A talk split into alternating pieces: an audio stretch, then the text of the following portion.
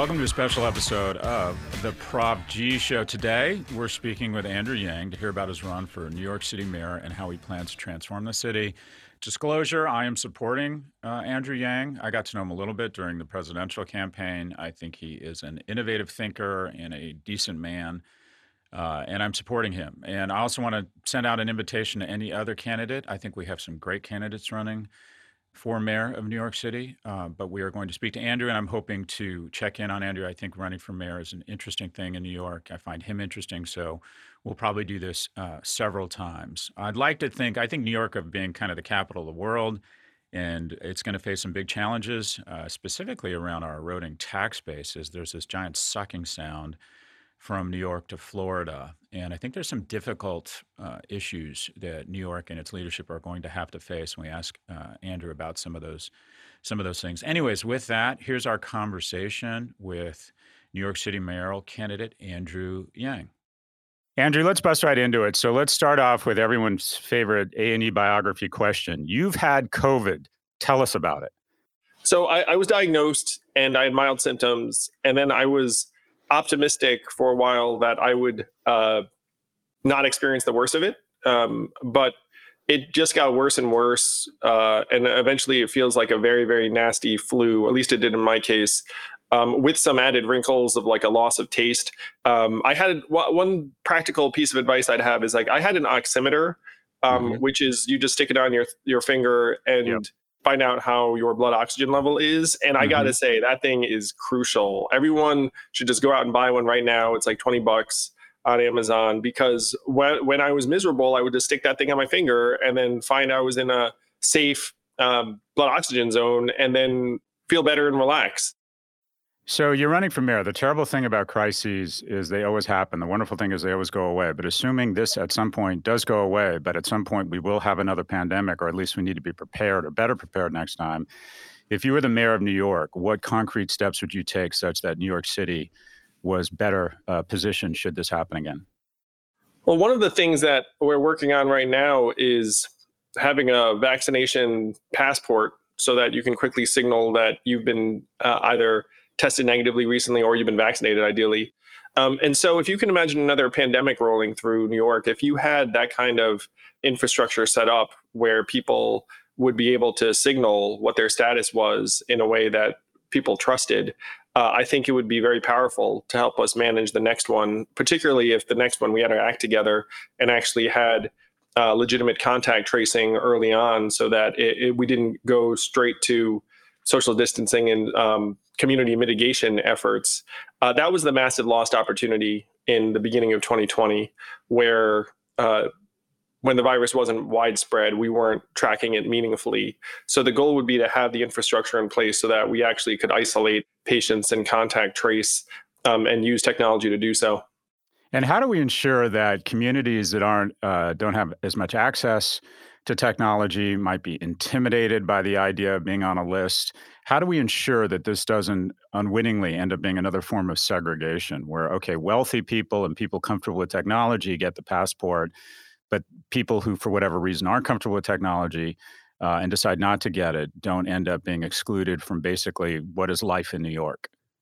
Well, you could have uh, manual versions of it. Mm-hmm. Um, anytime you get vaccinated, you end up with a, a card that mm-hmm. signals that you've been vaccinated.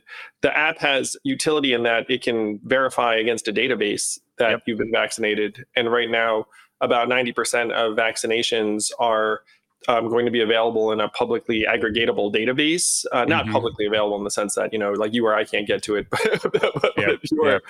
uh, you know, if, if you're uh, uh, credential, yeah. HIPAA compliant or whatever, some form of that. Some yeah, yeah. Of, so you could have manual workarounds. Um, the, I, am happy to say that uh, at this point, um, even folks with limited means tend to have smartphones as mm-hmm. uh, yep. the, their primary means of communication. Uh, but you do want to exert yourself to try to have um, access for folks who are older, for folks who are in communities of color that may um, just have lower levels of access and trust. Right now, as an example, in New York City, 29% of New Yorkers don't have residential broadband. Um, so if you can mm-hmm. imagine kids trying to learn in that context, very, very difficult. So one of my major commitments as mayor is going to be to get that 29% down significantly. Uh, and it, it's going to require resources because what's happened is that the telcos have done the math and they've determined that they don't think they can make money by connecting those households based upon what those households are willing to pay. Uh, now, it turns out that 99% of New York City buildings are wired for broadband, which probably is not that surprising to, to, people. So, really, it's about trying to connect that last mile and putting resources to work.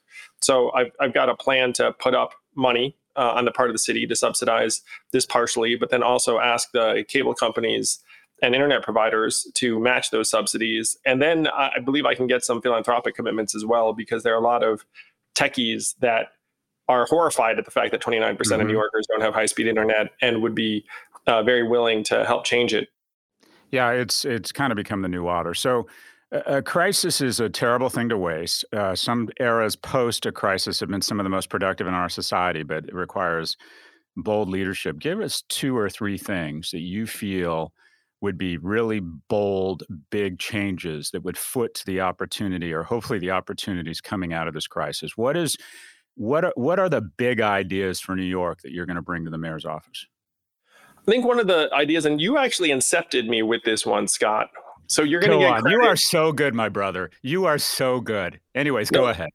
So you said to me, if New York City were a country, it would be the 11th biggest economy in the world.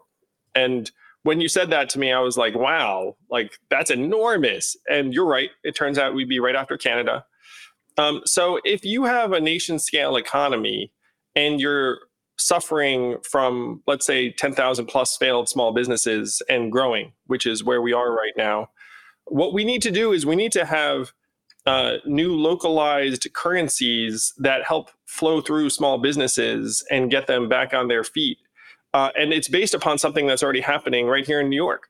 Mm-hmm. So in New York, there are yeshiva schools that go to the parents and say you need to buy $2,000 worth of vouchers to locally owned small businesses. Mm-hmm. Uh, and then they use those vouchers at the small businesses. The small businesses turn them into the schools, and then the schools give them the money minus 15% or whatever it is. So there is a massive fundraising element for the school, but this is a huge way to channel buying power to locally owned small businesses. And it's happening right now in communities throughout New York. So we should be taking that principle and applying it to other neighborhoods. Uh, I'm calling this borough bucks. Um, mm-hmm. and put money into people's hands that will flow where we would like it to flow, which is through these locally owned small businesses that right now are struggling to stay open. As as advertised, I love this the the notion of creating cooperatives and buying power. I have an aunt who lives on a moshav in uh, Israel, and they do something similar. So um, I'd love your thoughts but, around. Go ahead. Sorry, Andrew. Yeah, no, but if you look at the situation we're in, Scott, I, am an operator. Yep. Uh, over 27,000 of our friends and neighbors and family members uh, dead from COVID. Mm-hmm. Mm-hmm. Over half a million infected. 60 million missing tourists. Uh, 700,000 missing jobs. 300,000 New Yorkers have relocated out of the city. Subway ridership is down 70%. Midtown Manhattan is 82% unoccupied as of a month and a half ago. So you're you're looking at a very very deep dark crisis, uh, mm-hmm. and the direct path out is the vaccine. So what you want to do is you want to focus on your lever out. Uh, right now, one of the things I'm very excited about is that my campaign for mayor has over 3,500 volunteers who have signed up. We are going to be activating them this week toward get out the vaccine efforts for mm-hmm. New York. So imagine thousands of people phone banking and text banking and even going in person to various folks and letting them know who's eligible in the neighborhood, how they get vaccinated, talking to them in uh, Spanish or Mandarin if, if uh, those are their native languages. This is where we need to be focusing our attentions because all of the horrifying numbers I just laid out uh, mm-hmm. are part of the devastation wrought by COVID uh, there is not going to be a meaningful recovery if we don't get the vaccine out broadly and efficiently, and then again have a means to signal that people are vaccinated. When you need mealtime inspiration, it's worth shopping Kroger, where you'll find over 30,000 mouthwatering choices that excite your inner foodie. And no matter what tasty choice you make, you'll enjoy our everyday low prices, plus extra ways to save, like digital coupons worth over $600 each week. You can also save up to $1 off per gallon at the pump with fuel points. More savings and more inspiring flavors make shopping Kroger worth it every time. Kroger, fresh for everyone. Fuel restrictions apply. So let's talk about post corona. You have what I would describe, simply put, is one of the, you know, the US's great migration taking place. And it's a migration of capital, or specifically high net worth individuals from California and the Northeast to states that have two things low taxes and sunshine. So you can practically hear the sucking sound from New York City right now, specifically Manhattan or Greenwich down to Miami and Florida. It is it is striking, Andrew, and the the tax, the destruction in the tax base, I think is going to be staggering. What what do you do one to fill that hole? Because there's going to be, I think, unless I'm wrong, there's going to be a budget crisis. And two, what do you do long term to ensure that we maintain or that New York, quite frankly, is worth it? Because the swing between living in Manhattan and Florida right now is, I believe, around 13%. And if people start doing the math, it really it's very very meaningful. So filling the budget hole and two what can you do to make new york more competitive against places like florida and texas? The the budget hole will likely be significant. Uh, you're looking at approximately four to five billion dollars in the city budget that's going to be in the red um, each year for the next number of years as an estimate uh, out of a total budget of around 88 billion dollars.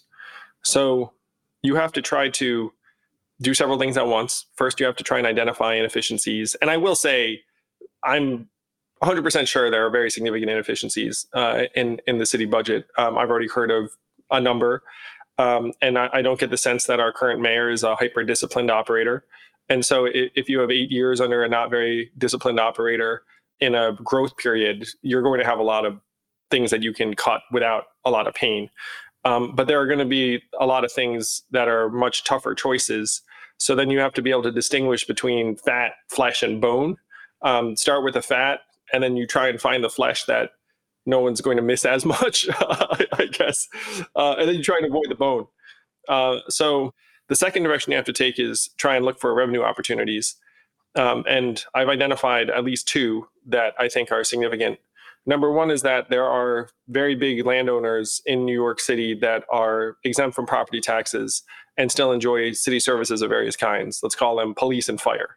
Um, so you can go to some of these institutions and say, hey, guys, like when Columbia University buys that dorm, mm-hmm. um, like or buys an apartment building, all of a sudden it becomes tax exempt, yeah. and you're still enjoying various city services. Maybe you should be paying what the previous landowner paid, or something close to it. Um, because it, it's um, a drain on on the city as these tax exempt organizations uh, acquire more properties. But they only have, but Andrew, come on, they only have a twelve billion dollar endowment. They only have the endowment or the cushion of a small Central American nation. We shouldn't ask them to pay their fair share. yeah, I am glad you looked that up. Um, so, Twelve billion dollar endowment, and when they buy property and stick their elbows out, those taxes get cleared from the from the the scrolls and then and then basically which increases the taxes on residents small business res, uh, renters. So uh, an organization with a 12 billion dollar endowment that charges kids $68000 a year in tuition i mean that just feels pretty um, what's the term? Fucked up to me. Anyways uh, uh the the statement i want to put to you is european uh, uh, it summarizes politics perfect for, for me and that is some member of parliament in, in europe said we all know what needs to be done what we don't know is how to get reelected doing what needs to be done. I know you're an operator. I know you see the statistics that a mile of subway in Manhattan costs 11 times what it costs in France. It isn't exactly famous for its efficiency. You have unions, you have uh, municipal employees gaming the system and just it, it, garnering such extraordinary compensation. And I don't even, you know, I think most people don't even mind that if some people make it into the middle class, the upper middle class. But the costs are so out of control in the city. It is so expensive to run the city. And everyone's waiting for a mayor to come in and make the hard decisions. and it doesn't happen. So I want to press you specifically what hard decisions, other than I think that's a really innovative one in the university, but what hard decisions and discussions would you have with various special interest groups and say, look, we have just got to figure out a way to bring the cost down? No, New York City is not that different from a lot of the rest of the country. Where if you look at what's breaking the backs of various uh, budgets and are built into the union contracts you're talking about, Scott, mm-hmm. it's healthcare costs. Uh, it's you know, healthcare. The, the so the health yeah. benefits guaranteed to pensioners or retired employees is that is that what you're talking about? That's a huge chunk of it. Uh, yep. The benefits for city employees. If you have a union contract, a lot of what they're negotiating for is healthcare benefits. Um, and then the, the cost of those benefits just goes up and up over time, just like it has the rest of the country. Um, even more so. New York's actually a little bit worse. So, so to the extent you have to tackle something, and there's one union here that has done something I think is pretty awesome, and I'm going to see if we can make it happen in New York, um, because this could change the dynamic. So there was a hotel and trade union um, that represent hotel workers. They're, they're hurting right now, obviously, because there aren't many tourists here. Um, but they noticed that all of their negotiations were going towards uh, healthcare costs. And so they said, well, what can we do to try and bring those costs down? So then an enterprising union leader over there uh, opened a clinic for hotel employees and said, hey, instead of like uh, going to the hospital system, just go to the clinic. Um, and then it was a hit. The hotel workers loved the clinic. It brought their costs down significantly um, and it improved their negotiating power immensely because all of a sudden, instead of just paying whatever the heck the uh, insurance company, the healthcare providers were charging, um, they actually were like, wait a minute, like we actually have uh, a clinic that's doing this, and it's a lot cheaper than, than what you're you're charging. Um, and so th- that was a game changer for that union, and they ended up then being able to have more money go to their workers, uh, mm-hmm. which made the workers happy, and like uh, even for the business owners who are negotiating with the unions, like they were indifferent. They were like, look, like I just want to pay a certain amount. So if it's not going to go to healthcare and it's going to go to your workers, like, you know, fine by us. So that to me is one of the major cost drivers in New York City is that when you look at the costs for workers, a lot of it ends up just going to healthcare. Um, and so one of the things I'd like to do as mayor is start a clinic for city employees and try and emulate what this union did because if you can demonstrate that you can deliver some of these services um, cheaper than you're getting charged, then it can actually meaningfully change the cost structure and negotiation. But there, I, I, I will say that right now, uh, Scott, you talk very passionately and correctly about the fact that universities feel like they'll just jack up their prices every year and people don't have a choice but to pay. It's the same in healthcare, maybe worse. Yeah, the two the two core services that have grown faster than anything, grown faster than housing, energy, are number one healthcare and number two education. The things that you know, one is you have to have, and the other is the up, what used to be the upper lubricant anyway. So, give us, in your view, the state of play in the race. You've run for president. Now you're running for mayor. What do you think the state of play is? How is it different? What, what is the, how is the strategy, the media, and the, the retail politics of running for mayor so far different than when you ran for president? It is very different, Scott. so mm-hmm. different. Um, so the campaign is going very well. Uh, the last poll had me up by something like 11 points. Up um, by 11 points. Now, okay, I'm going to just throw this out there. How much of that is name? Re- is it just because you have name recognition and you're going to suck the oxygen out of the air for everybody? Up by 11 points. What's going on? How is that happening, Andrew?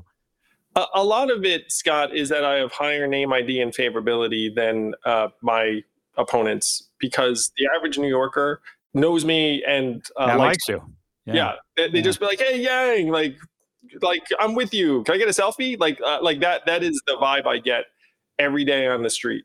And so, if you ask an average registered Democrat in New York City, uh, hey, like, have you heard of Andrew Yang? Do you like him? Uh, the odds are they will say yes, according to the numbers. Like, I, I think I've got something like 88% name ID and 65% favorability, which is very high. Uh, so that's the baseline, and that's why I'm up by 11 points. Where if you poll a random registered Democrat, they'll be like, Yang, like him.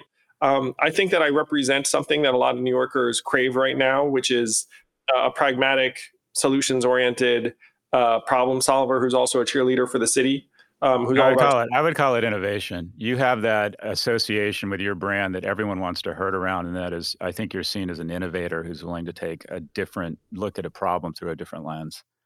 as I as I slobber all over you, Andrew. But let me let me let me just say, and I think there's a lesson to anyone, younger men and women. You ran a campaign and you ran in a, in a race where, quite frankly, every algorithm, every media story is pushing you into the middle of the high school quad and saying, fight, fight, fight. And it's unfortunately, as a tribal species, we have an easier time believing negative things about opponents than we do believing positive things about somebody when they say, I want to do this you really acquitted yourself well. You did not, I never saw you get personal. I never saw you make passive aggressive comments. I never saw you in any way disparage anyone personally in the campaign. And it probably cost you. I think Kamala Harris, Senator Harris, is, is vice president because she's an incredibly impressive person. I think she deserves to be vice president. I think it's overdue. But the moment for her in the campaign was effectively when she called Vice President Biden a racist. And you never went there. And I think it's paying off for you now. I think people not only know you, but they like you and you're not divisive. Anyways, I don't know where I was going with that, but I think being a good guy does does pay off. Tell us before we go, how are you handling, how do you run a campaign? And yours feels endless, quite frankly, having started running for president. I remember hearing from you on Twitter what feels like two, three years ago. How do you manage your relationship with your wife and your kids in a time when relationships are just so difficult to begin with because of the pandemic? How do you, what are your hacks? You're just not going to be president. You're not going to win eh, professionally, I don't think, or economically, unless you have a solid base at home. What are your hacks? What are your observations? Well, first, Scott, I want to return to an idea you put out earlier, sure. which I think was very, very key. Uh, you said that folks look up and say, well, like, I don't know how to do the right thing and get reelected. Yep. I am going to do the right thing by New York City every day of my term as mayor. And if I don't get reelected, but I can look at myself in the mirror and say, I did really, really great work and I helped us transition through the deepest, most painful crisis in generations, I will be thrilled. Uh, I'm running for mayor for one reason and one reason only, and that's because I think I can help the world's greatest city get back on its feet, save lives, save tens, hundreds of billions of dollars in economic value, retain the crucible for so many organizations and individuals and families that have led to incredible opportunities. I think you resemble this, Scott. I sure as hell resemble this. I was a 21 year old punk kid when I showed up in New York City for law school. I didn't know shit about shit. Um, mm-hmm. I've, I've been here 25 years. And I have had an incredible career that 21 year old me could never have dreamt of. I have a wife and two kids and a family that came about because of New York City. I mean, my wife grew, grew up here. Uh, like this place is the engine of human potential. Um, and I'm going to be damned if I let this place not uh, continue that transform transformative legacy um, if I can do something about it. So if I get voted out after four years, but like people I respect, like you, Scott, look at me and say, hey, I think Andrew made a lot of difficult decisions and a lot of people were mad, but like, you know, it's like, I think he did some good stuff. Like that is fine with me. Um, now, when you ask about my relationships and how I, I stay balanced, uh, it's really just a lot of freaking good fortune marrying the mm-hmm. right person because she is such a rock and a champ puts up so much. like certainly over the last couple of years, I've been like not exactly dad of the year material. You know what I mean? Mm-hmm. Um, like like the, the, pandemic has been terrible on so many levels, but I will say I got a lot of family time. Like after I came off the trail, uh, I bonded with my my kids who I had not seen as much as I wanted to the the previous number of months. Um, and I'm happy to say the family is really strong and healthy and whole and happy uh, it, it, makes me able to do what I do uh, at uh, uh you know very high level. Um, because when things are tough in terms of your foundation and the rest of it, it it's hard. It's very hard mm-hmm. to operate. Um, and certainly, you know, I've had those experiences too at various times. Um, when our first son was born, he was a very difficult child. Uh, turns out that he's autistic, um, but we did not know that um, as first time parents. And so when he was, let's call it two and a half or three, um, he would melt down when he stepped on a different texture ground. Like, you know, if he was transitioning from uh, concrete to grass or something like that. And you're a first time parent. So you're like, do all two year olds melt down when they like step on a different texture? Um, uh, and so it was a very, very difficult time. So we, we've, we've had challenges. Um, we've come through them as a family in a way that's really beautiful and it, it makes me want to do more. I'll tell you, Andrew, as uh, from one dad to another, and you just can't communicate this to other dads and moms until it happens. The term I would use is singularity, and that is you never really feel the singularity you feel when one of your kids isn't doing well. It's like you have your world of work, you have your world of your relationships, your friendships, you have your world of of hobbies, and then something comes off the tracks with one of your kids, and literally everything just goes away but that. It's really the I mean, I don't I, it was the first time I really like understood what I call singular perspective is when something we've had similar issues and I mean, everything becomes not even a distant second, everything's tied for a millionth after that. It really it really um rattles you. Anyways, I'm glad your son is doing better. Do you have any messages or so you're on the trail? Give us give us a couple surprising moments or moments that stand out in the last 7 or 10 days on the trail with Andrew Yang. Well, the, the last 7 to 10 days have been um, a, a, lot of uh, quarantining, so I'll go back a little bit oh, further. Oh, so you're not you're not testing negative. Yeah. Oh, I'm testing negative. I'm fine now, but like uh, you know, it's a recent development. yeah. so, yeah. Um, but there's one experience I had that I want to go back to this place. It was so freaking cool, Scott. Um, so I visited Brownsville, which is a very tough neighborhood. Um, there are public housing developments kind of bookending this neighborhood in Brownsville.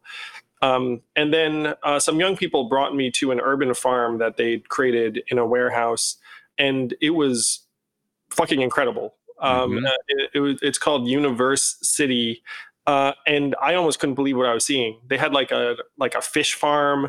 They had uh, several small businesses um, in, in, this uh, warehouse that had been repurposed very inexpensively, I might add. And I asked them, I was like, how much do you need to like create how many jobs in this thing? Because there was like, you could tell, like you and I have been in environments where you knew that stuff was working, where there, there was like uh, an entrepreneurial venture and culture that was capable of growth. And they gave me some numbers in like the, the low millions and believed they could create hundreds of jobs. Uh, and I believed them.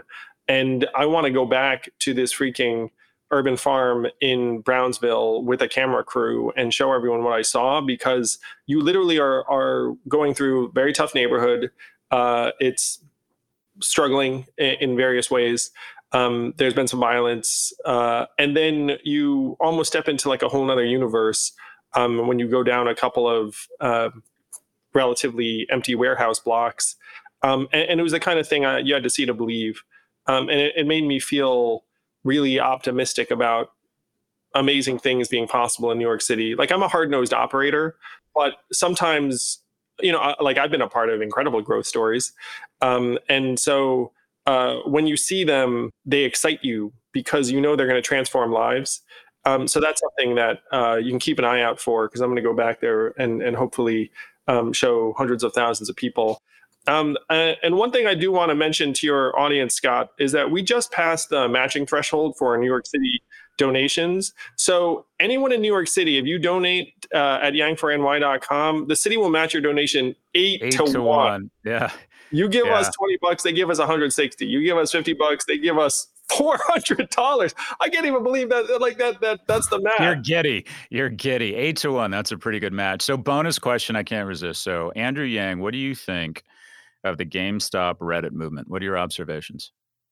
I I, I formulated a bunch of thoughts, Scott, that yeah. I, I, that had to be like, ah, maybe that's too far, maybe that's too far. But like, the, the, my basic gist was, it's very very hard to complain about a game being rigged when you've been rigging the game and profiting from it in the other direction for years and years and years. Yep. Yep. like that that that was my general take. Yeah, they didn't do they didn't do anything that hasn't been done, just not as well. They just used different methods and mediums, right? It was an honest pump, but there's been honest pumps for a long time, right? Yeah, and it was just a different group of people. yeah, like, that's right. You know, yeah. It's like there's something in American life right now where if an institution does something, it is somehow acceptable, but if an individual does something, then it's problematic. Uh, and this was a group of individuals doing things that um, various institutions had already figured out and made a lot of money from for a long time. And frankly, if you give me a choice between people getting money and institutions getting money, like I'll I'll take the people. mm-hmm. But let me let me just I, first off, I 100% agree with you. But do you think it was really a transfer of wealth from institutions to people? My understanding it was a transfer from one hedge fund to another, and then some retail investors made money, but probably I think we're going to find a lot more lost money. Well, I, would certainly love to see those numbers, Scott, um, because that would change the tenor significantly. I had the sense that there were individuals, and I, I you know, talked to at least a couple of individuals mm-hmm. who uh, did well, and so maybe I extrapolated a pattern from that. Let's hope so, right? Let's hope so. All right, Andrew. Uh, if people want to find out more about your campaign, where do they go? You can go to andrewyang.com and we'll redirect you, but yangforny.com. Every donation counts. This is a very winnable race and it's a sprint. The primary is on June 22nd. So we've got about four months to help take the greatest city in the world in a better direction. Would absolutely love your help and support. Fantastic. Andrew Yang is an entrepreneur who's been in New York for over 20 years. He was a candidate for the Democratic nomination for president. He met his wife here 20 years and raises two children and joins us from his home in New York. Andrew, stay safe on the trail. Thank you, Scott. Appreciate the heck out of you.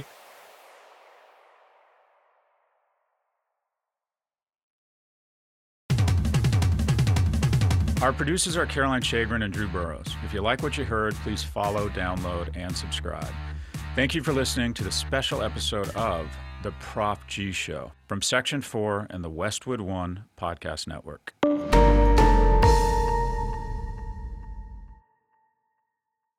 Like I'm, I'm, I'm like a truffle pig of New York City. You know, I'm just gonna walk around being like, "What's the coolest shit that people are doing?" Like, let, let's, uh, you know, try and build on this.